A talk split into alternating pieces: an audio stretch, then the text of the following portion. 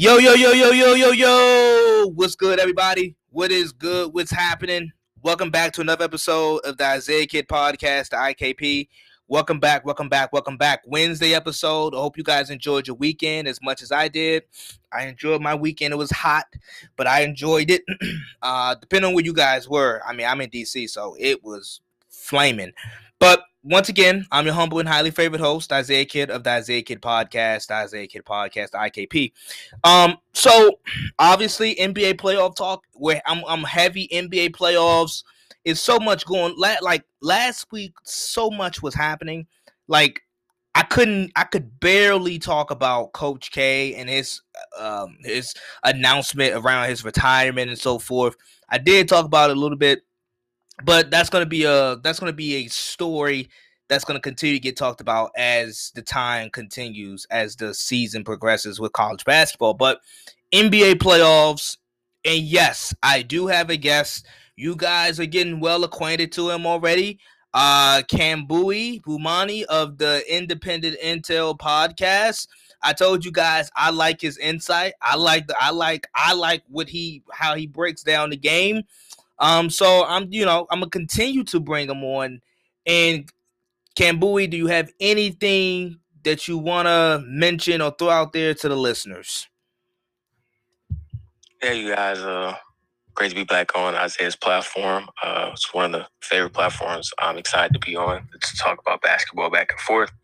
Just dropped a couple episodes the past two weeks on Independent Intel, uh, one of my old podcast mates from college, and then a recent one with an Instagram content creator called Light on Sports. Check those out on Spotify and Apple Pod. I'm really just ready to talk about these playoffs that have been happening in the second round recently. And I know we're gonna have a good discussion today. Oh yeah, oh yeah, definitely, definitely. So so I couldn't get you on. So I got you on before the playoffs started, I think. Yeah, right before the playoffs started, we gave our predictions and so forth some of my predictions, some of our predictions came out accurate. Uh obviously there were some big time upsets, I would say. There was some there was some upsets. Let me just so let me just talk about before I move on to the second round. I want to get your opinion on the Phoenix and Lakers series. Uh obviously injuries played a big part, but Phoenix did what they had to do. Phoenix eh, throughout a six game series, they were the best team. They were the better team um, give me your take on the Lakers. What they what what what should the off season look like? Um, Anthony Davis and his injuries. I, like before I let you go, what I said about Anthony Davis, I think Anthony Davis is the most important. Uh, at this point, he's probably the most important Laker because they can't win the way how their team is built. They can't win without Anthony Davis, and I I, I based it. I base Anthony Davis' health like this. It's just like uh, a luxury car, an exotic car, an exotic car that costs a, a, a hundred thousand dollars. And one day you have this nice car and you want to go to the gas station and you want to get 87 gas. Well, you just can't. I mean, what, what's the point of having a turbocharged engine? What's the point of it of you having 400, 500 horsepower and you're not going to get the ultimate performance out of the car? Now, like I said, Anthony Davis can eat right. He can have the, the you know, he can have a great fitness regimen, but that doesn't mean it's going to limit his injuries, but it does reduce the risk of his injuries. Just ask this acts his teammate LeBron James. So you can't go cheap. You can you can't go expensive on the car and go cheap on gas. And just like with the car and the gas situation, you with Anthony Davis, you're a wonderful talent, but you gotta invest more into your body. So give me your take on the Lakers in the offseason, Anthony Davis and so forth. Yeah, um, I want to touch base on the series that they have with the Suns at first. Um, mm-hmm. It's pretty clear before AD went out, Lakers were in a pretty prime position. Obviously, in game four, before he got hurt, it was a close game. Phoenix was actually up late in that second quarter, but like last year, he's the most important player on the team they go as far as he goes, and his availability is important. So when he went out, it kind of, in essence, allowed the Suns to take advantage of a matter of sequences that coincided within their favor. And DeAndre didn't play particularly well, yes. even when AD was there. So when AD was gone, it allowed him to blossom even more. it also takes away when AD's not there, he's a huge part of the defensive ability. And it also takes away a huge part of their offensive ability as well. Mm-hmm. Not a great three point shooting team. So we are not a great shooting team, most times in basketball, that means you play heavily within, inside. And when you have a guy that's a huge part of your interior game not there, it means LeBron has to carry the load as the playmaker for non shooters, as well as be a huge part of your points in the paint. He was subsided in terms of his ability to be dynamic because of his injury and his old age. So AD not being there, being there was the main reason why they lost. And then over time, Phoenix got in the rhythm, kind of vibe their younger team, tested the middle that Laker defense that was without his focal leader, focal point, middle of the defense. And then that was the end of it for there. I think for LA moving forward, it kind of have to do with I think Toronto started and it worked out for the Raptors when they won their first championship. You have to low manage a player with an injury history like AD. And the only way you can properly do that while be able to formulate continuity and availability with the rest of your roster. So when you go into the playoffs, you have chemistry within your core to where your load management star can acquiesce in the productivity in the postseason. That roster around him has to be much better and have forms of duality offensively and defensively. They went two years without being a very good three point shooting team. They got them a title in the bubble, and then they got them out in the first round this year. They got to get more shooters. And I mean guys that can shoot the basketball, not washed up individuals like Wesley Matthews and hit or miss guys like Kentavious Caldwell Pope. And you probably need another playmaker that's going to take pressure off of LeBron from having to be the primary decision maker as he gets up in age. If that's going to be Schroeder again, you're going to have to relinquish the point guard duties to Schroeder a lot more. Um, if that's not Schroeder and it's someone else, I don't know who that guy can be. It's going to have to be somebody that's uh, savvy enough to play make for others while LeBron or AD are on the floor or off. And I think that's where the Lakers are going to have to go moving forward. Low manage AD. The only way you can low manage AD is you're to have to make sure proper rosters around AD and LeBron where if AD's not on the floor, you're competing and winning games in the regular season. Because it's pretty clear throughout AD's career, he's his worst enemy when it comes to being healthy. So you have to protect him from health, which means he can't be playing 40 to 45 minutes. Not not even just half of the season, but over half of the season he's to have to get that treatment that Kawhi got. And I think long term that's to help him moving forward because in the playoffs, he won't have as much wear and tear in his body and he'll be able to maximize his fullest potential throughout the season because I think the injury that he got in Phoenix was a culmination of not just the injury he had in the regular season, but the wear and tear he had the past two years. And if AD has proven anything throughout his career, from being a Pelican to being a Laker, when he has to constantly be everything, which is the dirty worker, the star player, the linchpin on offense, the linchpin on defense, he's going to wear down and he's going to crumple. And LA's got to prevent that from happening moving forward. Well said. Um, well said. I think the real test is going to be put to Rob Pelinka to you know his real. Let's see. Let's see some real GMing skills. Um, but I'm gonna shift gears. I didn't want to spend too much time on it. We're good. So I'm gonna shift gears to the Brooklyn Nets and the Milwaukee Bucks. Um, this series has already started. Well, it hasn't quite started yet because the series, a playoff series, really don't start until the road team wins a game. and boy, oh boy, have the Bucks been far? They have not been close to winning a game. Um, the like the Bucks look like a deer in headlights in Game Two, and that's no pun intended. but they like a deer in headlights. Um, I let I don't know where to start. I mean, let's start. With, I'm gonna start with Brooklyn's greatness. Um, the greatness of Kevin Durant. Kevin Durant. I don't know what else to say about this guy. This guy, I, we get it. He's seven foot tall. He has a handle. He's probably, if not the greatest scorer of the basketball in league history. But the fact that he's able to come back off an Achilles tear, which is usually a death sentence, and he's averaging 32 points in the playoffs. He's ha- he's shooting 50% from 3, 55% from the field, and 90% from the free throw line. Is, is is is this version of Kevin Durant the best player in the world? And what what in the hell is going on Milwaukee and Mike Budenholzer, Giannis and Khris Middleton? What is going on? First, is Kevin Durant is Kevin Durant the best player in the world? If not, who is? Give me that first. Yeah, I believe so. And I think when Durant was with the Warriors, contrary to popular belief, he that's where he really established himself as the best player. I know a lot of people love to say, well, yeah, three All Stars, but let's be real. Um, Curry was his biggest competition mm-hmm. on that team in terms of his talent, and that offense ran through him, Durant. So they were unbeatable because of Durant's playmaking ability on the wing. And as we saw against Toronto, once he went out of the lineup, they were very vulnerable to beat.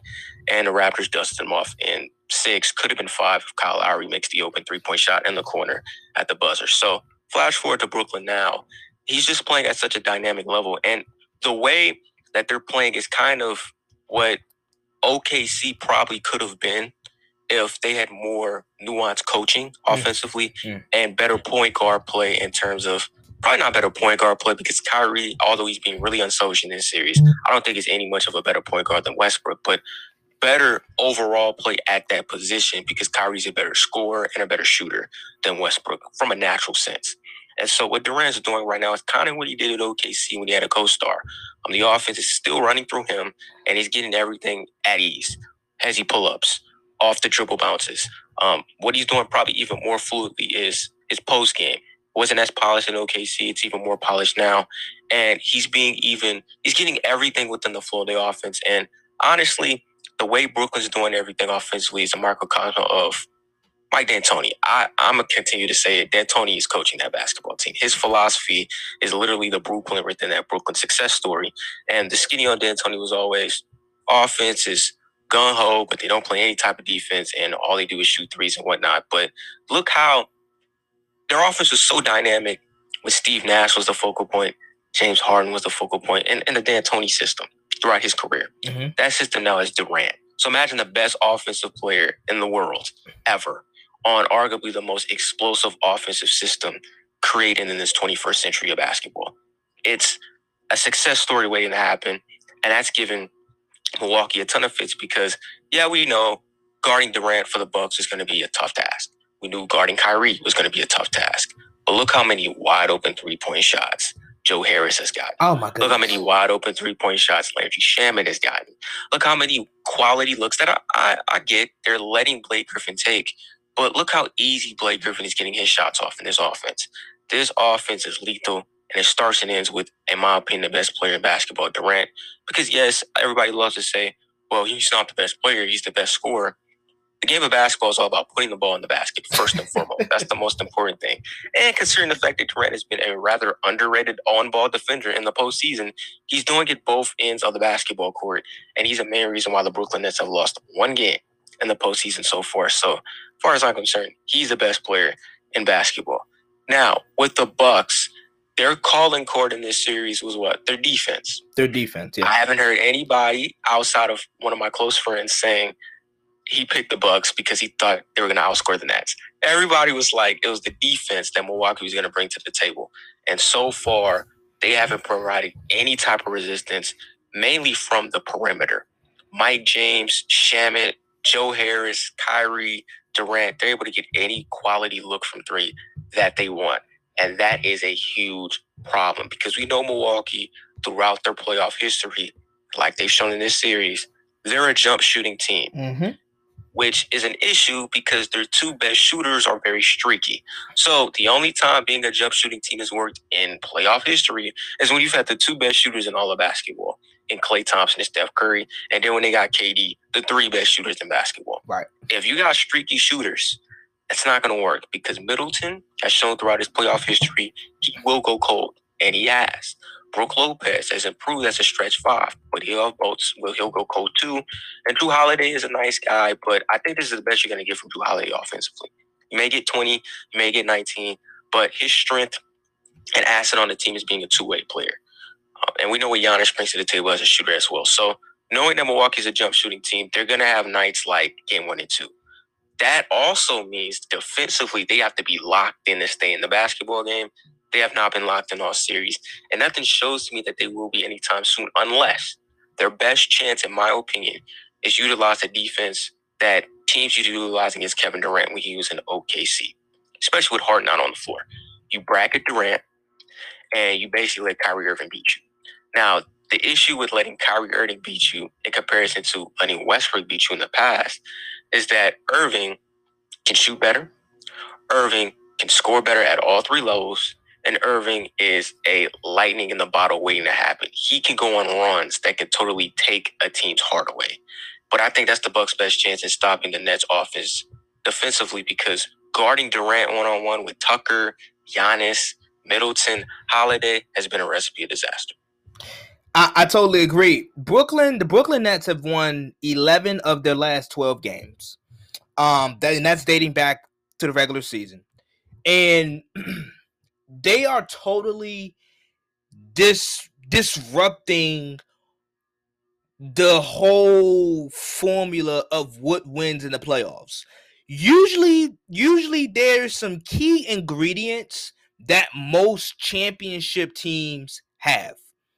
Uh experience coaching, a reputable defense, some type of continuity. The Nets have neither. They have need they have none of those things. And I, Steve Nash is a great bas. He's probably he's not probably he is a great basketball mind, but he has a great coaching staff behind him. This team has no continuity.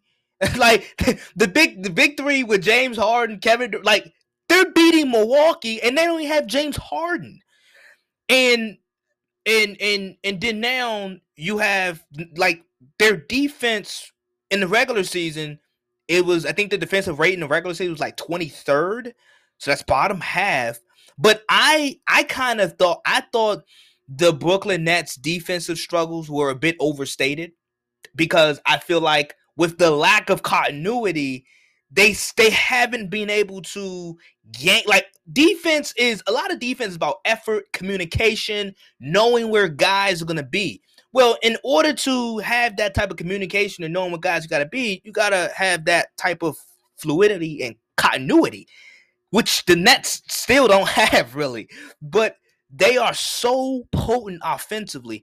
And I think with Milwaukee, the problem that I'm seeing is okay, Durant, you can't stop him because PJ Tucker tries to get physical, but even in game two last night, as we saw, by the way, this is being this is being recorded on Tuesday. You guys will hear this on Wednesday, so you know, bear with us. But Monday night, game two, they had PJ Tucker starting out on Kevin Durant. PJ Tucker put, picked up two fouls, two, two picked up two quick for two two quick fouls, excuse me, and that changed. I feel like that changed the whole momentum of the game because then that had that, that led to the Bucks putting Giannis on Durant, and for some reason Durant just went crazy. But Milwaukee is letting these other guys get going. Joe Harris has confidence. Landry Shamet has confidence. Mike James has confidence. Blake Griffin, I mean Blake Griffin turned back the clock. So it's not only you're not stopping Durant. Okay, you're not stopping Kyrie, okay. But you're not stopping none of these other guys either. And let me just point out something about Khris Middleton because Khris Middleton, like they added Jrue Holiday. I feel like I, I, I like I kind of agree with you.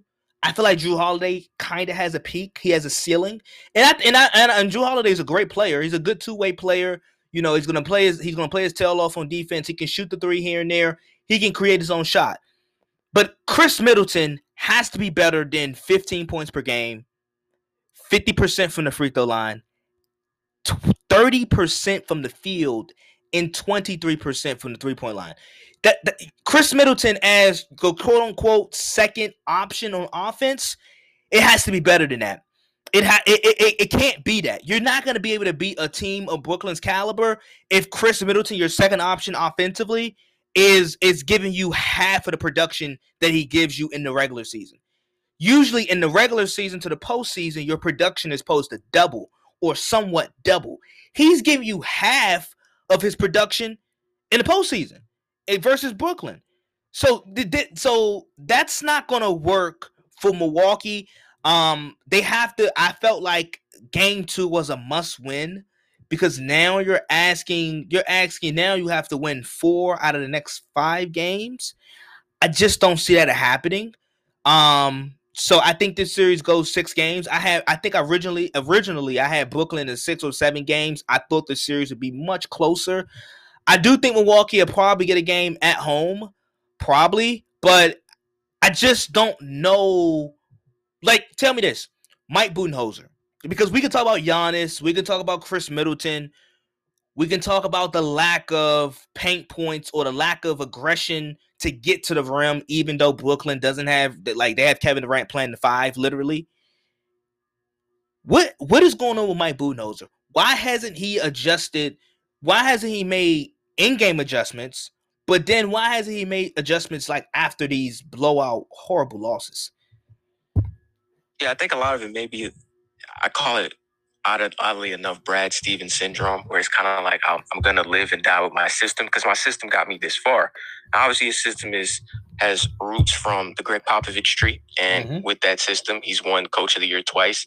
Uh, the Milwaukee Bucks and the Atlanta Hawks, when he coached them, were one seeds. So he's been successful. He's got to a conference final. He's got to the precipice of being in an NBA final. So to him, he feels like you know gonna live and die in my system, and with my personnel, we'll either find a way to break through according to the adjustments the opposition makes to us, or we'll die trying.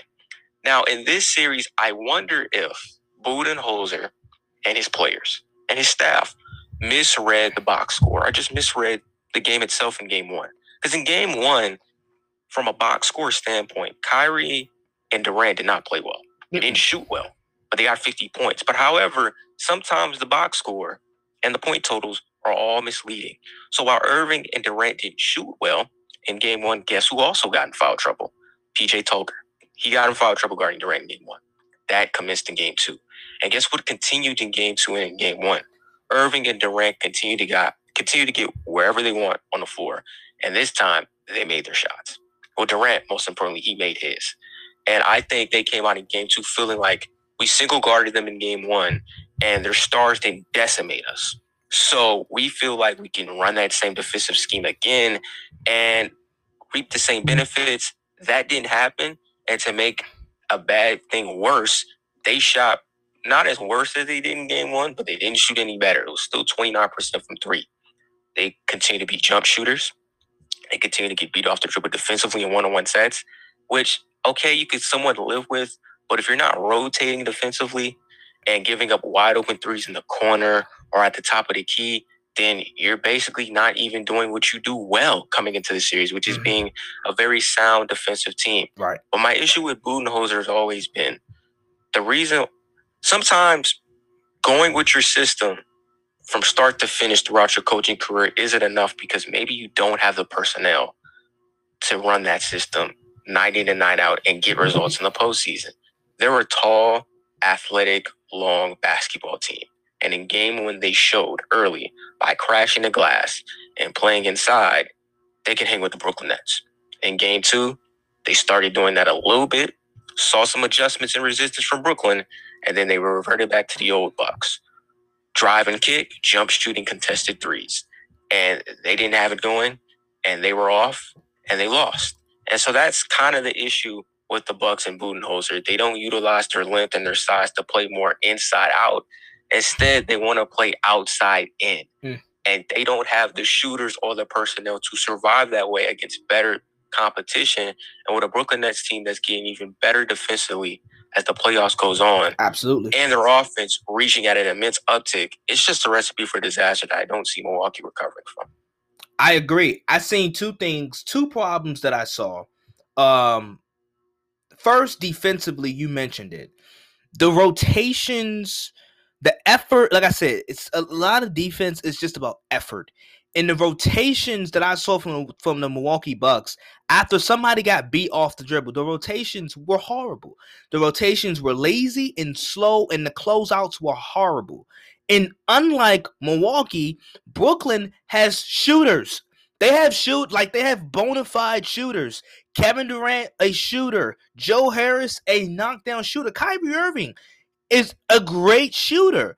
These guys, Brooklyn doesn't have they don't have too many streaky guys. They have bona fide jump shooting players.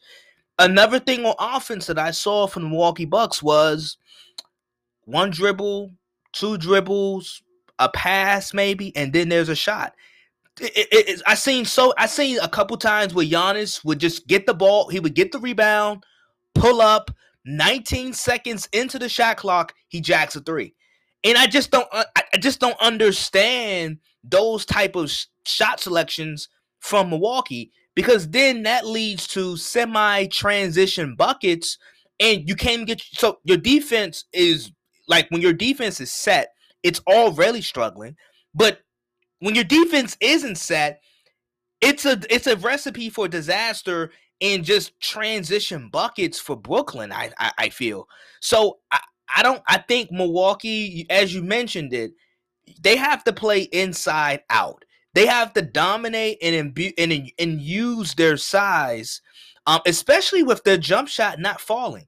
The jumper, the last two game one, they shot the ball poorly, and I thought coming into game two, I'm like, they should be able to shoot the ball a tad bit better, but that really wasn't the case. It was still kind of like the same, but they didn't. That like Giannis' lack of aggression I just did not like what I saw at all from Milwaukee. Um, so I I I, I, I think this series. I don't want to say it's over, but I think it's over. I think it's over, and this is and this is without James Harden. This is without their quote unquote point guard, right? Like, so I, I, I think Brooklyn is anybody in the Eastern Conference beating Brooklyn?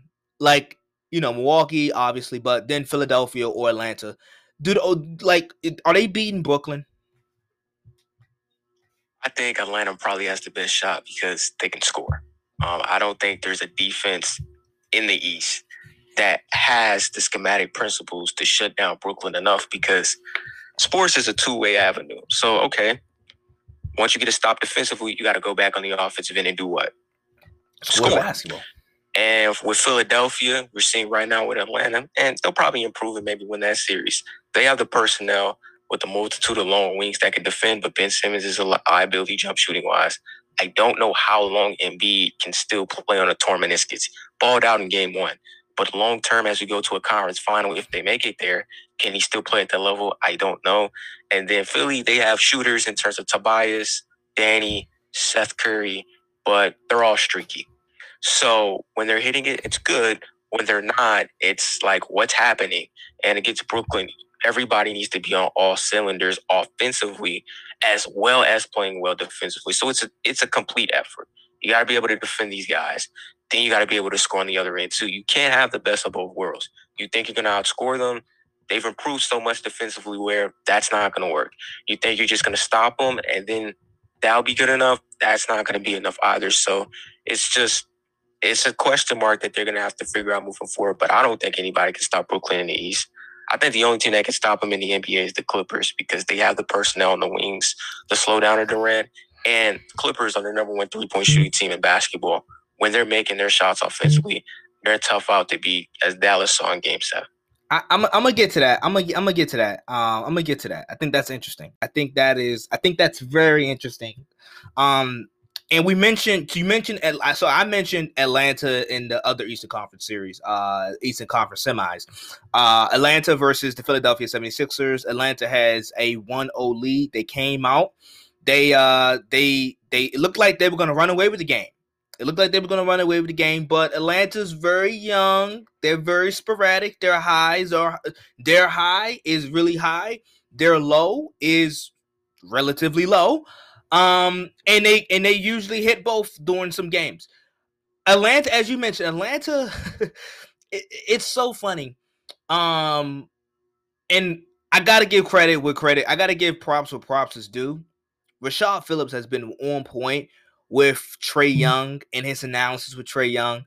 Trae Young, I mean, and and, and I, my fandom, I've always liked Trae Young, but my fandom has sort of grown uh, throughout the postseason for Trae Young because he's just so so he's just so good. Like I think his I think people kind of forget about the playmaking skills. Like he's a, obviously he's a great shooter from deep, but the playmaking skills I feel like are uh, not like talked about enough.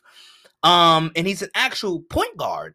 Uh, so with with with with Trae Young, with the offensive weapons that the Atlanta Hawks have, you said they can like in the Eastern Conference, they're the only team that could rock, probably like keep up with Brooklyn. Uh, my thing is this, okay? What does Atlanta has to do to win this series versus Philadelphia? Find a way to beat the trap, which is which is exactly what Doc Rivers is alluding to bringing in Game Two. Mm. Rivers made a great statement in terms of saying we can't let Trae Young turn the corner and get in the lane. Once he turns the corner and get in the lane, it's a wrap. Atlanta's offense is unstoppable. Because contrary to popular belief, Trae Young is at his best not when he establishes himself first and foremost from deep. It's when he establishes himself in the painted area. Once he turns the corner and starts throwing up the lobs and pick and roll action, floaters and pick and roll option, yep. or even a pull up and a pick and roll option, it makes it tough to guard because now your big's in no man's land. He has to commit to the guard because he's making such great plays as a scorer. And once he does that, lob opportunities are open. Now the wings have to leave their corner areas as spot of three point shooting defenders to coincide with guarding a threat in the lane is Trae Young. You trap him on the top of the key, get the ball out of his hands. Two things happens. One, the ball is no longer in his hands. Two, he no longer turns the corners in the lane. Now you're putting the ball in the hands of a Bojan Bogdanovic who can make plays, but he's not the playmaker that Trae Young is in a pick and roll set. Atlanta's ability to, to find a way to play through a trap, and that's going to mean two things. Trae Young's going to have to learn how to play without the basketball early, often, and effectively for these guys to survive that. Because now, if he's able to play the, without the basketball like a Curry, the trap does nothing to him. Because now he's able to move without the basketball and some catch and shoot opportunities. Someone else is going to have to become a primary decision maker for them. It's probably going to have to be Bogdanovic or maybe even Kevin Huerter, who had a three or four assist game, I think, in game one. If Atlanta's able to find another primary ball handler that allows Trae Young to play off the ball and they're still able to get effective sets and offensive opportunities for John Collins and a Capela towards the rim, they'll find a way to beat the Sixers because now they're still scoring in the hundreds. And the more they score in the hundreds, the more I don't trust Philly to match that point output total with them mm. on the offensive end. Yeah, that's the thing with Philadelphia. Um, like very good, like elite defensively. Um, especially with when you got guys on the perimeter such as Simmons and Danny Green, and then you you go to the interior, you you have to meet Embiid. Um, very good defensively. I think uh, offensively they're mediocre. Um, especially especially uh, with no Embiid, they're very mediocre. They become a mediocre offensive basketball team. Um, Philadelphia, can is this? Can we just admit it that maybe this Ben Simmons and Joel Embiid thing is not going to work? Um, eh, because Simmons and I like Simmons. It's not a it's not a hate towards Simmons because I like Ben Simmons' game and I've always liked his game. I think uh, we you know the jump shooting is obviously a a, a thing that he needs to work on. Uh, free throw shooting uh, uh, as well, but the lack of of the lack of perimeter shot or the lack of the perimeter threat that he brings, uh, it limits him as a player offensively, uh, and it limits the whole team. It, can this can this can this Embiid and Ben Simmons thing ever work? No, it's because Ben Simmons can't shoot the basketball. Um, it might not come back. It might not come back to bite him against Atlanta because I think Atlanta's more of an opportunistic defensive team. So we're talking in the context of Atlanta gets on a roll offensively. We don't think Philly can catch up, not because they won't have opportunities to catch up. It's because offensively they're so streaky when it comes to other players not named Ben and Embiid as shooters that they won't have the firepower to match it because that firepower has to make up for the fact that Embiid obviously is hampered with the meniscus mm-hmm. and Simmons doesn't have a coexisting jump shot. So it, it doesn't work long term. I think that's why they were going all in to get James Harden. They thought they were going to get James Harden until they realized they weren't going to get James Harden. And so this is it, I think, for Philly moving forward with this core. If it doesn't work this season, which we kind of all think it won't, as long as Brooklyn's current duo doesn't get injured, yeah, um, they're gonna have to blow it up. And I think blowing it up, you can get some great personnel with the Simmons package trade. And this just coincides with the fact that Ben the way he's playing right now is the same way he played at LSU, which is a shame because we expected him to at least take leaps and bounds to where he's a Giannis type player. Right. We're okay, you're not a knockdown shooter, but if somebody leaves you open in the mid range, you can hit a jump shot. Right. And if he hits that consistently, we're, it's a whole other animal. But what he gives you on a defensive end is undeniable. He's all world at that end of the floor. What he gives to you as a transition playmaker, all world, and the half court has improved in that area too. He's great. And they'll, in my opinion, be able to survive in this series against Atlanta just by being aggressive and assertive defensively. The intensity that they had in the second half, you don't have to have that all game because we know that's not sustainable at the NBA level. Right. But increments. Start the game off with the pressure. Um, start the quarter off with the pressure and then kind of backside with it. Start the second quarter off. Start each quarter with that pressure to let Atlanta know we're here. Put it on their mind. And so I think their defensive intensity alone will help them beat the Hawks. But come out the East and win. I don't think this Sixer team at all can beat anybody out west. Maybe other than the Nuggets, but I don't think they can beat anybody else out west. Dang sure can't beat either Brooklyn or Milwaukee. And so this is where this team is at moving forward. They're limited offensively because their star player at the guard spot can't shoot. And if one thing has been proven in this modern era of NBA, if you're a point guard that can't shoot the basketball, you're not going to be any type of threat to win any type of championship at this level of basketball. I, I, I completely agree. I mean, as much as I like Ben Simmons, I, I, I just think that is such a that's such a hindrance uh with his jump with the jump shoot thing. And it's not sometimes he lacks confidence, sometimes or like most of the times he doesn't even shoot it. He doesn't uh, it, like he doesn't try to attempt to shoot it. So you're not going to get better like that.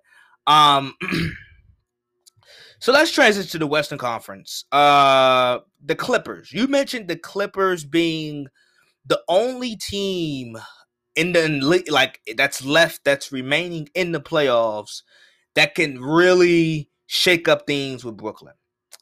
Um the Clippers I like Kawhi. I like Kawhi. Uh Paul George is a light switch. He he's, he comes on and off. He he's a Paul George is a light switch. He goes on and off. Um, I, so I, I don't know. Like I, am very curious to see how this uh, Utah series plays out because I do I like I kind of favor the Clippers in this series with with Utah's lack of perimeter def- defense. Um, I, I feel like they shoot the three a lot, similar to kind of similar to Milwaukee. They shoot the three a lot they got some streak. They got some streaky shooters. So could they go cold? Yeah, possibly. But I think the lack of perimeter defense is ultimately is going to be the downfall of Utah. But the Clippers,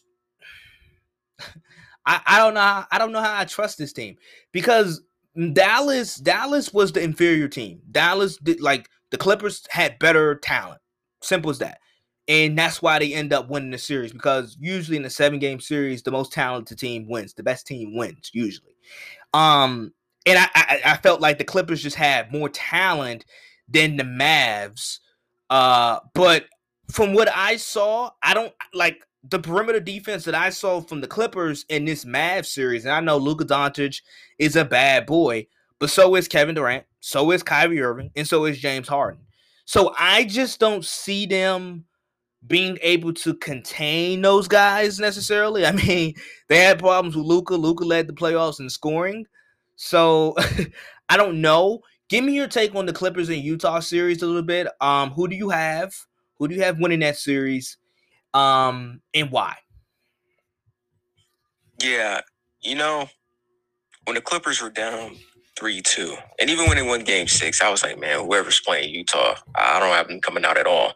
But in game seven, kind of gave me some rebelief back in LA, not just with how they shot the basketball. They finally had a breakthrough performance in that series from three. They made 23 pointers.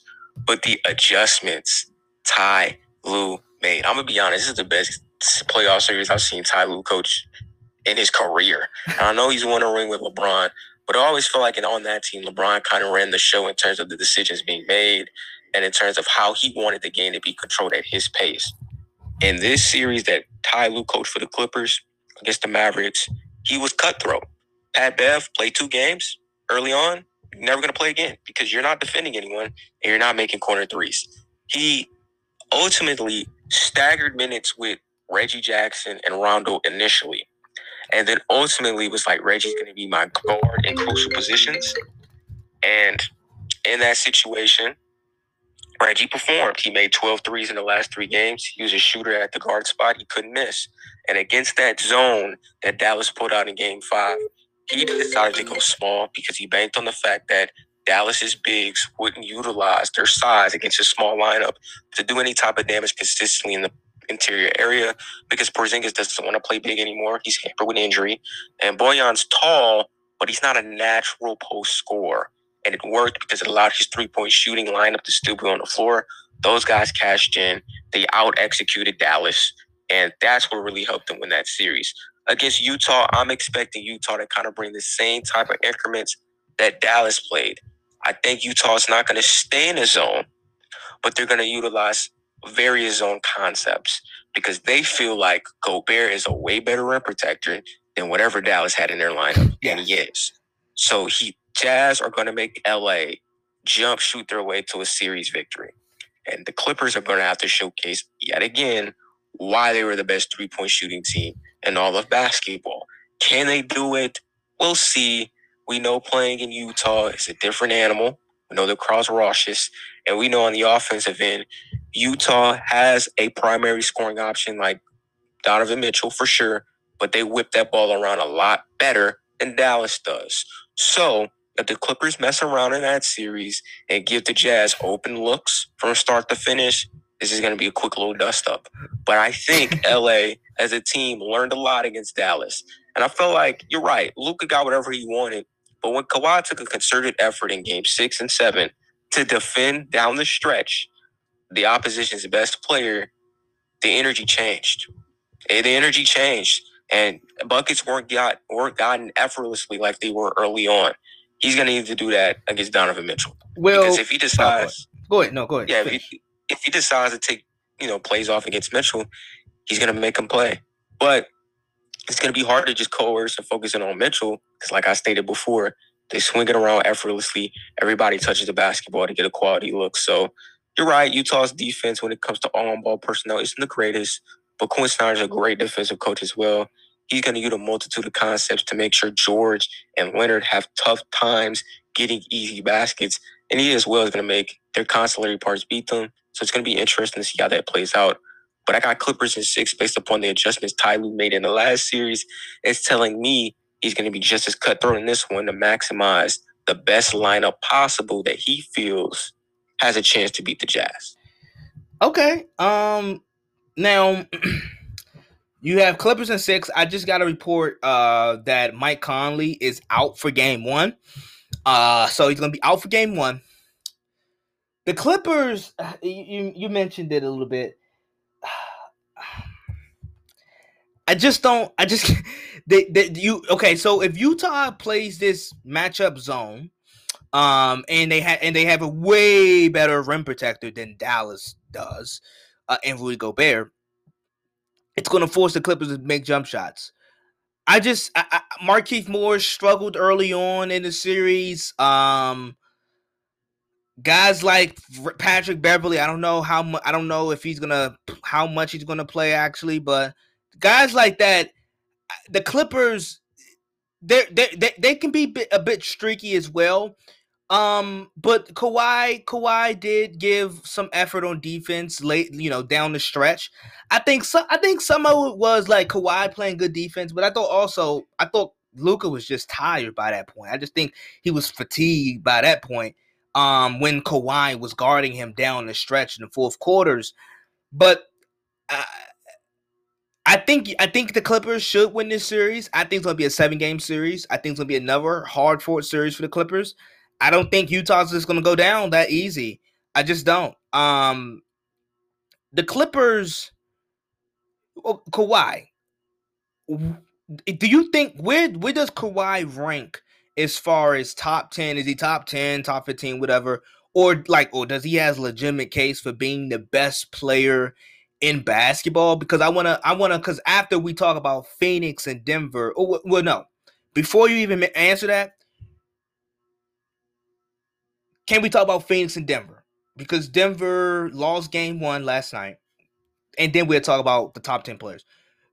Phoenix and Denver. Denver lost game one last night. Who do you have in this series? I have Phoenix. Who do you have in this series?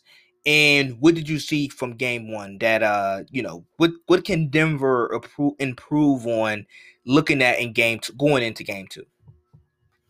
Well, start off, I had Suns at six. I to really think on it for a couple of days, but really had Suns at six because I feel like because I saw the Denver series against Portland, really the last three games from start to finish. Um, Suns are a better defensive team than Portland was. So oh with that, Denver is going to not get as many open looks as they were getting against Portland. And so we know the way that they play, they play inside out. So Jokic is their point center, and he's going to create a ton of quality looks for his wings to make quality pull up jumpers or three point shots. And those three point shots and pull up jumpers, they'll occasionally be open just off of Jokic's innate ability to throw guys open. But they're going to be contested. And while they are contested, am I going to consistently bank on the fact that guys other than Porter Jr. are going to hit those contested threes? I don't know. And then on the defensive end for Denver, they can't really stop anybody at all. So, you know, Phoenix is going to get whatever they wanted. Like we saw in game one, the corner was open a mm. ton. There were a couple times Bridges could have really took threes, but instead he overpassed the situation to turnovers. But he had the game of his life, and a lot of that was because quality corner looks, and then as the three point shot falls, he has the confidence and he's feeling himself to put the ball on the floor and attack the rack. I love Jokic as an offensive player. He can't jump at all to touch probably the rim. He's not a leaper, so he's not a rim protector, which meant Ayton was effective against him on his side of the floor offensively because he's more athletic and mobile than Jokic is when it comes to rim running or just being around the basket and being an active participant there. I think for Denver, their best chance is Jokic is just going to have to be aggressive. He's going to have to get Ayton in foul trouble. And Ayton, man, he's making a case to get that max deal. We know it's coming around the corner. His contract's coming up, his rookie extension. He's qualifying for that. And he's balling out in the postseason. And so, since we know both guys can't really stop each other, somebody has to get someone in foul trouble. Jokic is the best guy to do that because of his skill set offensively. And that's going to coincide with him being aggressive. I don't think he was as aggressive in this basketball game at all. I think he kind of was in the first half a little bit. And then the second, he was trying to play making, let other guys get involved. Those guys weren't making shots off of misses. Suns were playing run out situations and they're feasting. Also, both teams like to run, but I think Denver may need to play slower because the way the Sun the Suns are just I think more athletically equipped to run back and forth offensively mm-hmm. because they can score and they can also bank on the fact that off of a miss we'll get a stop because we're better defensively than you are. Denver is not, and considering the fact that they don't have the creator known as Jamal Murray to get away with playing up and down, every shot that they have offensively needs to be methodical and quality. Campazzo did a cool job playing that way for about eight minutes, and then he became Campazzo, the bad one, where he started being erratic and rushing things. And it was a reminder of, oh, this is why he came off the bench throughout the year because he's erratic. As crafty as he is, he's an erratic firecracker waiting to happen. So when you look at that for the Nuggets, that's their best hope. Jokic being aggressive, them slowing it down and playing methodical. And I think Mike Malone found something with his bench when both teams go to their bench, it's like looking in a mirror. They're gonna have Saric and Millsap be the 5 mm-hmm. They may have a stretch four for the for the Nuggets with JaMychal Green. For the Suns, I can't really think who it was in the moment, but they're gonna play small and basically they're gonna challenge Cam small Johnson. ball second unit. Right, Cam Johnson. So they're gonna challenge each other's small ball unit to be effective. And I thought Denver's small ball unit was effective for a half. And then in the second half, I thought Phoenix's second unit rode the wave of the Phoenix starters, and they just kind of piled on from there. So Denver win the second unit battle, play a lot more methodical than they're accustomed to doing, and Jokic being aggressive. And I think that's their best shot. And that's mainly because they just don't have the personnel, man. I think to outscore Phoenix. and they don't have the personnel to stop Phoenix either. So your best bet is to slow it down, get the best quality shots you can offensively. So even off of a miss, you can get back in transition and at least try to be a resisting factor defensively against that fluid motion Phoenix offense. Absolutely. Um, I, I, agree. I think I think Denver was playing a bit too fast. It was a track. It was a track meet last night. I think it was. I think Denver was playing a little too fast. Um, you mentioned they don't have the offensive firepower that they usually would. Um, I, I think Denver. I'm I'm a bit surprised defensively how like like, and I know they lost some guys, but defensively, I expected them to be I, I expected them to be a little bit better than what they have been showing me over these last like even when Damian Lillard with Berserk, I kind of expect like I wanted them to be a little bit more aggressive defensively. I felt like, um, excuse me, uh, Chris Paul he had a really big second. Uh, like from the first after the first quarter and on, Chris Paul was spectacular. He played some. He played pretty well. That was a good sight for Phoenix uh, fans. Um, Devin Booker, because before I want to talk about Devin Booker a little bit. When I when before the playoffs started, I looked at Devin Booker's game offensively. A great in between score, three level score. I don't think, and people look at this is why I like my eye test. And I, I, I love stats. I think stats can be useful in many of many uh arguments and occasions. But when having certain discussions, Devin Booker is an absolute lethal shooter. But if you look at his per, if you look at his three point percentages, they're a bit average. I think some of well, and and I think some of that is just contested three point shooting. Um, and just more on the dribble three point shoot. It's not a lot of catch and shoot. Um, but Devin Booker's a great shooter. Don't overthink it. Can we talk about the evolution of Devin Booker and how and, and I get it, Chris Paul, wherever he goes, there's the Chris Paul effect, even though I think in Phoenix it's been a bit overstated um by certain media members. I think it's been overstated. But can we talk about the evolution of Devin Booker in this in his first ever playoffs? Yeah, we, we really do need to talk about it. I don't want to really touch base. You brought up a great point in terms of Booker as a shooter. I remember watching Undisputed, and Skip kind of alluded to the fact that he wasn't all that as a shooter. That caught me off guard. But then you made a good point. I think a lot of guys are box score watching. You look at his percentages, and you're like, 34%, eh, that's like league average. Nothing special. Two things that reminded me he can shoot. College, at Kentucky. Knockdown he was shooter. their shooter. Right. He was their knockdown shooter coming off the bench. Three point shooting contest in the pros. He won that against Curry and Clay. I think they both played that year. So he can shoot the rock. Now, the percentages aren't great because he was their primary and best scorer throughout his young career with the Suns. So he took a lot of bad shots and he played with the basketball in his hands a lot. So he didn't have an opportunity to move without the basketball as much as he's doing right now, which is what Monty preached to him when he came there and took the job a couple years ago. It's worked out wonders for him. Now, his evolution, when he came into the league like Bradley Beal, catch and shoot guy. Earl Watson always alludes to the fact that when he coached the Suns for a short amount of time, he did. He was not that great of a coach, but it sounded like he was a great um, critiquer of Booker's game in terms of helping him improve from where he was to where he is now. Talked about the in between game, talked about the ability to create off the bounce, talked about the ability to pick your spots within your own offensive repertoire to find ways to outmaneuver the defense to get the best shot you can offensively. Earl Watson played a huge part in Booker's development. And I think Monty Williams was the icing on the cake in terms of saying, you know what, Booker, we know you're a great talent. We know you're a great scorer we're going to, in essence, merge your evolution as a talent within the NBA, thanks to Earl Watson, and your Kentucky days in terms of being a spot up on off ball three point shooter and make you be the complete Devin Booker that you can be at this pro level within my system for the Phoenix Suns. And while also adding competent point guard play, whether that was Rubio, who was cool last year, and now Chris Paul, who's a Hall of Famer in his own right, playing with the team this year. And it's done wonders. And in this game, um, a lot of his shots were in rhythm, but mm-hmm. they're in rhythm that were set up within the confines of the offense where he can just come into it, catch the ball on the run, pull up, effortless.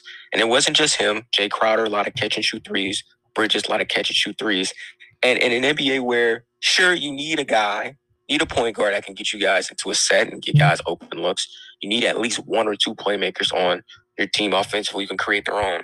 But having the having your offense have a certain flow to where everybody can get into a spot, catch the ball at a certain corner, pull up effortlessly, and shoot it in stride makes everything easily offensively. And as that game sped up last night against Denver, and they got into their flow, got into their sets as the game went on, it was just their shot opportunities look way more effortless than Denver did. And that coincides with a large part of Monty preaching man moving ball movement throughout the season, and then Booker merging what he was in college and what he developed as as a pro into one in terms of being the all-star caliber talent, the all NBA talent that everybody alluded to early in his career, we now see materializing on the biggest stage in the NBA playoffs. Absolutely. Well said. Uh okay, let's get into this. Let's get into the best because we I think we already clarified that Durant is the best player in the world. Uh and at the, at at this at this point, I feel like prior to the playoffs, I felt like there were like four to there were like five to six players, maybe four to five players, maybe maybe even six that on any day of the week they could have been the best player in the world, right? Um, I feel like Durant is kind of separating himself from the pack, even coming off of the Achilles tear. And you can say he's playing with Kyrie, and you can say he's playing with Harden, okay. But I feel like he is separating himself. And I've always made this point about Kevin Durant. Um, about Kevin Durant and LeBron James. Um let me let me let me say this. Durant, I've always said this. Durant is an adapter. He's easily to adapt. He's easily to he's easy to play with and easy to adapt to. Offensively, he doesn't need the basketball. He doesn't need to dominate the basketball to score and get his. He can, I think, on we he hit the 30 point mark last night, and he had 17 shots. I think he had more than 30, but once he hit 30, he only he only took 16 shots. So he can get the 30 in 16 shots if he if if he's feeling it. And I've always I've always said this to people about Durant and you know when comparing LeBron. And I'm not and I'm not saying Durant is better all time than LeBron. I'm not. But Durant is so much easier to play with as a teammate because he can do multiple things. He just doesn't need the basketball to dominate. And that goes to my point about LeBron James. LeBron, as great as he is, and everybody praises him for his playmaking and his passing ability, and it's great. It's awesome. But Le- as great as he is, LeBron is so difficult to play with because he doesn't adapt to your he doesn't adapt to your skill sets. You have to everybody that anybody that plays with LeBron James, you adapt to him. You adapt to his play style. You adapt to the to the way that he wants to play. Point point in case. Kevin Love, Chris Bosh. Kevin Love, Chris Bosh in my in, in, in Minnesota and Toronto. Kevin Love and Chris Bosh were two two of the best power forwards in their quote unquote prime. Kevin Love was a 28 and 12 guy in Minnesota. Chris Bosh was a 24 and 8 type of guy, 24 and 9 type of guy in Toronto. Guy, both both players, great low block skills, great on the block skills, could shoot a little bit, but that was that really wasn't their game. They get with LeBron James, they turn in, they literally turn into glorified stretch fours. Literally. They, they turn into glorified stretch fours. So it's and it's not a it's not a critique of LeBron necessarily. It's more of a big up with Kevin Durant and guys like Kevin Durant and Steph Curry. But it's just it's just a fact. I, and, and you can tell me if I'm right or wrong, but I feel like it's a fact. It is so easy to adapt to Kevin Durant and play with Kevin Durant because guys around him, Kyrie, James Harden, Steph Curry, they still get to play their games. Well, LeBron, you have to confine into his system, into his play style. Tell me if I'm right or wrong. No, that's facts. Um, I think LeBron throughout his career has really made a living off of being the primary ball handler. And I can understand why. Great decision maker. He mm. trusts himself to have the offense go through him and make the final decision because he's got the IQ, the intangibles, athleticism, innate passing ability, all of that. But Durant, I think, was always slept on until he got to Golden State because I think people knew once he was going to Golden State. I think cats knew, dang, this team's going to be overpowered. They're going to win a ring. Not thinking, oh, he can play without the basketball so unselfishly. They just were like, he's an MVP. Curry's an MVP. He gives you 30. Curry gives you 30. Who's stopping that? But I think people start to realize in Golden State, man, he can really play without the basketball. Man, he can really be productive without having to go ISO against a bracketeer defense 87 games a year. Like he can really do this. And so Brooklyn, we're seeing it again. Yeah, he's getting 30, but it's in 15 shots. And a lot of these shots, he's getting the ball late in the shot clock and gets one-on-one defense, but he doesn't have to take five dribbles to get it off. Hmm. it can be a quick move, boom, I'm there. It could be a quick blow by, I'm there. And couple that with your seven feet. Couple that with you can shoot from anywhere from the free throw line to the parking lot. And couple that with he's improving as a playmaker and he's unselfish to a fault. He will get a basketball at the high low area and literally tell a Joe Harris to come near him. So the defense, his help side defender, can come converge on Durant so he can give Joe a wide open three on the opposite end of the court. And a half court set. This is what we're talking about with Durant. So easy to play with because he's going to make sure you get your looks. He's going to tell you to shoot your looks. And he's going to do so without, at times, touching a basketball at all.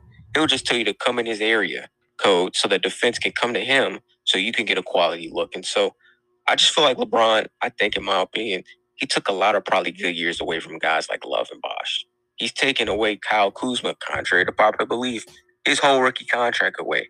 So where people are really thinking Kuzma can't play, when it really comes down to the fact that he's in a system where he's being forced to spot up every single possession. And if he gets the ball with 15 seconds left, okay, in that 15 second span, make something happen after not touching the basketball or feeling incorporated in an offensive set for eight possessions down in a row. Don't have to worry about that with KD.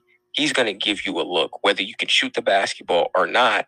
And then if you don't execute it because you're afraid to shoot it, he's going to get on you because he's going to be like, look, man, in his eyes, I'm Durant. So you're going to get great looks because of me. Right. Utilize that to your advantage and be aggressive. LeBron don't really get to be aggressive unless he decides for you to be so. And that usually can curtail itself into late in the shot clock. And that's just an unfortunate fact that that's what it is. Yeah, and it's not, and, and people probably, it's not, uh, it's not a bash LeBron type of thing. It's just like I said, it's a big up of Durant and how great Durant is. Um, but LeBron is, like I said, LeBron, rightfully so to a degree, his playmaking ability, his basketball IQ is second to none. So yeah, he should be making those decisions. But as you mentioned, Campbell, he took off some years, some good years from Kevin Love and Chris Bosh, and and you know guys, you know, the, and I think I do think Kyle Kuzma has picked up some bad habits. Um, I do, I just I just do, and I don't think you know I don't think he's as good as you know some people tried to make him out to be. Like a some people thought he was as good as Jayson Tatum. He's not that good, but I do think some of the like some of the craziness of Kyle Kuzma, like you said, contrary to belief, you know, it comes from being limited as a quote unquote score. Um, and that's why I think a guy like Brandon Ingram, who didn't work, that like the LeBron and Brandon Ingram dynamic really didn't work. And a big reason is because, like, obviously LeBron James needs the ball, but Brandon Ingram, he's he's a good shooter, but Brandon Ingram needs the basketball as well. He needs the basketball as well. And that's why you saw when the trade happened between the Pelicans and the Lakers, all of a sudden Brandon Ingram emerged into an all-star caliber player because he finally got the ball and the, the needed touches to do so. And with a guy, I think, and the reason why I think LeBron works well with Anthony Davis is because AD, yes, he needs the ball. Yes, AD is a scorer, but AD needs somebody to get the ball to him. And LeBron, and who better than LeBron? Like LeBron is a great playmaker, and he's a great distributor who can put you in the right positions, in easier positions, quite frankly, to score the basketball. But, but that's on his time, that's on his will. And I think um a guy like like I said, a guy like not even Kevin Durant, but uh, even a guy like Steph Curry doesn't need the basketball. He can move. He can move without the basketball, and just just with his gravity alone, that would that would open up shots for you. Now, tell me this: can, if you can, because I know I'm kind of putting you on the spot. If you can, give me your top five players in today's NBA. Yeah, um, I think my top five today in the NBA would be uh, Durant. Obviously, I think is number one. I think Kawhi's two. Um, I think Giannis is three, and I think a fourth would be Jokic, and I think five could be. Uh, let's see.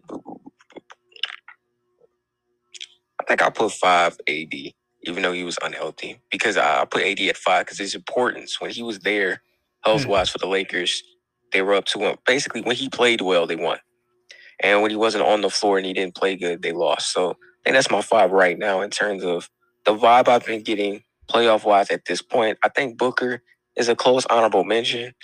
And I say close because he had a great closed out game against the Lakers. I think submitting himself as, in my opinion, the best young coming upper so far in the league. Mm. But let's be real, when it comes with the Suns, like the Hawks, they're a complete team.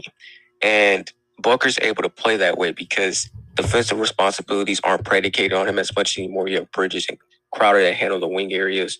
He doesn't have to worry about being the primary facilitator. Paul's got that on lock. And then DeAndre Ayton, when his energy is up, is somebody that can also assist on the offensive end. So he can become a more fluidly efficient hired gun. While a guy like I think an AD and a Jokic have much more on their plate in terms of being playmakers, defensive well, in terms of being a playmaker in Jokic's instance and a defensive anchor AD's instance, mm-hmm. as well as them both being offensive engines. So no Steph, no Luka.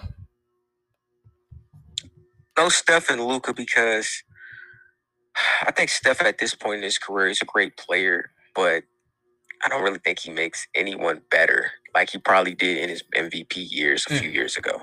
I think a lot of that does have to do with him not having the proper team. Obviously, when Clay comes back, they'll be a lot better. But I also think a lot of it has to do with he's older, and I also think that his point guard abilities are a little bit overrated. Because I don't think he's as natural as a playmaker as people give him credit for. Which is why when I hear these top five all time point guard conversations and I hear he's two over Isiah, I kind of cringe. But that's another topic for another day. but um, so that's that's what I'm great. Luka, hasn't got out of the first round yet. Not a great defensive player, and he's extremely ball dominant. And I don't know at this point in his career, I don't know if he ever wants to.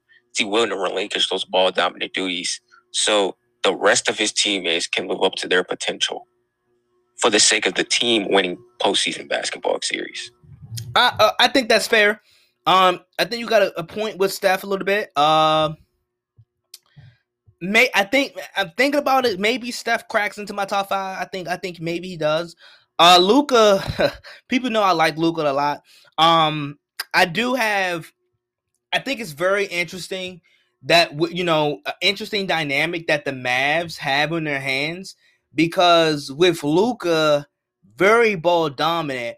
But as we've seen over the course of history, I mean, as you know, a recent example, James Harden. Like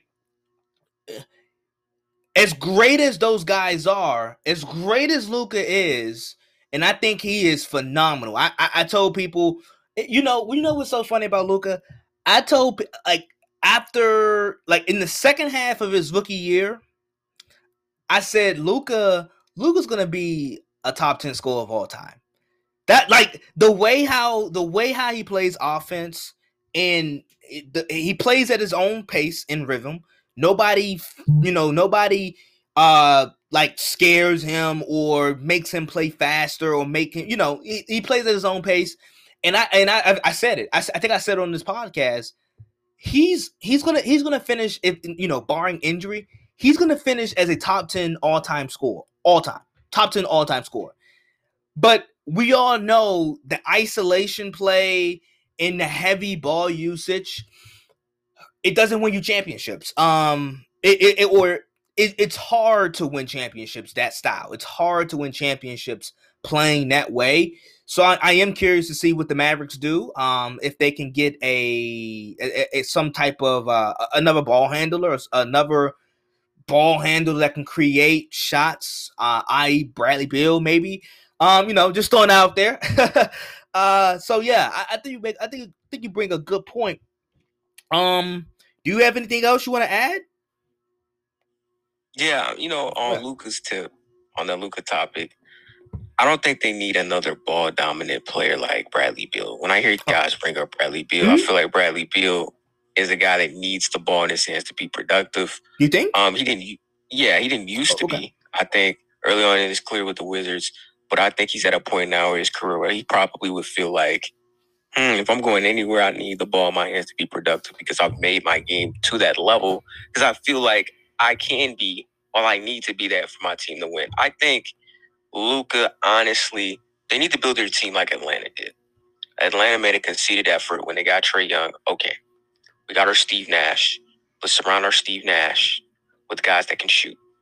And if we're going to surround it with guys that can shoot, let's give him a couple lob partners, Capela, Collins. Mm-hmm. Then let's give him a guy that can shoot, that can also put the ball on the floor and handle it a little bit when the offense breaks down.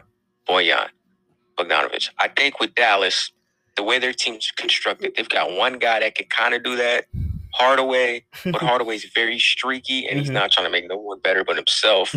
and a lot of participant in Porzingis could be materialized, but I think a lot of that has to do with Porzingis isn't as healthy as he used to be because of the injuries. And I think, and Porzingis talked about it, and I think it's something that that I think I want to touch on after I say this. Mm-hmm. They don't use him well enough because, like LeBron, Luka needs the lane to be effective. Yep. And he makes everybody else kind of take a step back while his game is able to be further elevated. I don't know if that's something he wants for himself or is that something that Cuban and Carlisle behind the scenes have relinquished because they want to cater to their star so he can stay. I think for him to win a championship, that's going to have to change. And it can change because LeBron, when he won his last chip with the Lakers, let Rondo run some point guard duties while he was on the floor with them and it opened up the basketball game for not just the teammates of LeBron, but LeBron himself. So I think for the Mavs, I'd build my team similar to Atlanta, but I think a lot of that's going to have to coincide with giving Porzingis a role that he's comfortable in. Because they made Porzingis take a step back and basically be a spot up stretch big, and he didn't fluctuate in that. So when you have a guy in Porzingis that you brought in to be a co-star, two things have to happen. We want to bring a co-star in that you're basically saying, yo, you're the co-star, but you're have to take a step back to our main guy, Luka. We need you to fit in this role. If you tell him to fit in a role and he sucks at it, then you need to do one or two things. You need for him to be in a role that he's comfortable in, or you need to trade him. I think a role that Porzingis is comfortable in is being a offensive presence inside. No, I'm not saying post him up five, ten times a game. But what I am saying is pick and pop moments can be somewhat of a staple, but not regularity where he gets his points. He needs to get some isolations on the elbow. He needs to get some pick and pop opportunities in the post. And he needs to get some isolation opportunities on the block. The same way the Lakers utilize AD, that's how Porzingis needs to be utilized offensively. We'll see if Dallas is going to do that. We'll see if Luka wants to be a part of that change. But I think that's what's going to have to happen along with shooters being surrounded on that offensive unit. Uh, that's a good point. Um, I me if I think um with Porzingis, it, it, it is a bit peculiar. It's a peculiar situation that they have there, uh, and how they use him. I think right now, I had so many high hopes for this duo with Luka and, and KP. Uh, I, I think uh they may, it wouldn't surprise me if the if the Mavericks try to trade Porzingis with the amount of money that he's making. They brought him in as they brought him in to be a guy like a second option, basically, right? Uh, a, a Luka like Anthony, like an Anthony Davis to Luka Doncic. That's like that's what they they that's what they've been trying to formalize, and it just hasn't worked out. And I don't know if I don't know at this point if if Mark Cuban or any type of uh, or the coaching staff at Dallas is ready to relinquish those ball handling duties from from Luka. I, I don't know. I don't. I'm not sure. I don't know if Dallas realizes the the, the, the amount of usage that Luka. I would suspect they do, but I'm curious to see what happens in the offseason with Porzingis because they wouldn't surprise like the, with the amount of money he's making, wouldn't surprise if they try to move him. Yeah, with Porzingis, uh, I don't know if they can move him. You know, his contract's kind of yeah bad, and a lot of that, a lot of reason why it's bad is because he can't stay healthy. And then when he is healthy, his production's been so much diluted, and it looks like he's not good. But I think in reality, it's they don't play him to the best of his capabilities, as well as he sucks in the role that they gave him, as well as he's always hurt. Now, team that seems interested is Washington. But I can see the Mavericks facetiously going to Washington and being like, hey, we'll give you Porzingis for Bradley Beal. and the Wizards saying no. But I think if they could give up Porzingis and get some aspect of a first round pick and maybe one or two of Washington's young wings, like a Rui Hachimura or Deni Avdija, that'd be an assistance. But I think what I would do, realistically, pull Porzingis to the side, sit him down, talk to him. And I think both parties come to like headway. Basically, be like, look, we're sorry for making you feel like you're being taken a back seat in terms of fulfilling your offensive capabilities. We're going to incorporate you more in the offense. And then Porzingis had to apologize to them for sucking in the playoffs and saying he's going to play better in a more expansive role and making a conceded effort to stay healthy. Now, I thought Sam Mitchell brought up a good point on NBA TV saying when a player gets hurt, the offseason is all about rehab. They don't have time to focus on improving their game. So he didn't get as hurt as he usually was in the past few years this season. So he has an opportunity to probably fully tone his body, add more repertoire to his offensive skill set. And I think coming back, he could be even better. But for this team to work, the duo has to coexist. But I don't know. Like Dallas, they're in a tough spot because they're in a tough spot in terms of they can start thinking illogically instead of thinking we got to get better because we lost twice in the first round. They could think, hmm, only team that can really guard us when we go ISO one versus everybody is the Clippers because they're the only team that beat us. So if we play somebody else in the playoffs, we can run the same system, win a playoff series. That's good enough and build from there. So we could just wait the Clippers out and that'll be enough. But if you do that, teams that will be coming in the future. Minnesota, they can mess around and get a number one pick, and they get a number one pick. They're gonna have four basically lottery picks on their roster, and their starting lineup that can all score. Uh, you know, Suns, they're still here. They can defend and score. So if you think we can just ISO against the Suns, sadly mistaken. Denver. And then Denver, exactly. They're gonna get Jamal Murray back. So this mentality of all right, uh, we couldn't outscore Clippers because they had the defensive repertoires to neutralize Luka as time wore on. Other teams out west may not have the defensive schematic formula that LA has, but they can score just as much with you with a more deeper plethora of players on their roster. So I'm Dallas. Incorporate Porzingis in the offensive game plan more. Add more shooters around in the roster and I think in these next few drafts, get guys that are Swiss Army knives offensively. They can shoot, but they can handle the rock too as a playmaker or as an offensive initiator for themselves. Absolutely, I agree. Um, I agree. I, I, I like I like your I like I like where you're coming from. Um, I, I and I it's so funny because I, I, I felt I, I met I met somebody that works within the Mavericks, and I'm gonna bring them on soon uh, so we can like decipher all of this. I, I think it's I think the Mavericks have a interesting um dilemma on their hands because you know I think the hardest part is getting getting the star, the superstar. Like Dallas have a top like if he's if if people don't think Luka's a top five player right now, Dallas has a top five player going on for the next 10 years. So that that that part is out of the way. Now you have to figure out who are the best pieces and fits around him that will ultimately lead to winning a championship. Uh, because that's the main goal. Uh, I I, I kind of find it interesting that Dallas doesn't attract a lot of free agents, and you know it's it's a state you know the state of Texas, no income tax, and Dallas is a very beautiful city. It's a great sports town. Mark Cuban is a owner that's going to put you on, you know, that's going to plaster you everywhere. So it's kind of interesting that Dallas isn't really a place where free agents go.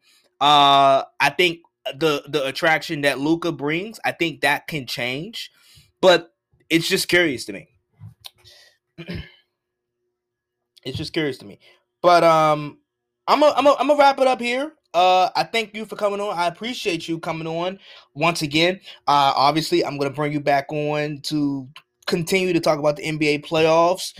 But anything, any last thing you want to talk about, or you know, you know, tell to tell the people, uh, you know, about your podcast or anything that you have coming up. Yeah, a couple things. Um, Intel Pod probably be dropping sometime later this weekend. I'll be um out of town in Chicago sometime this week.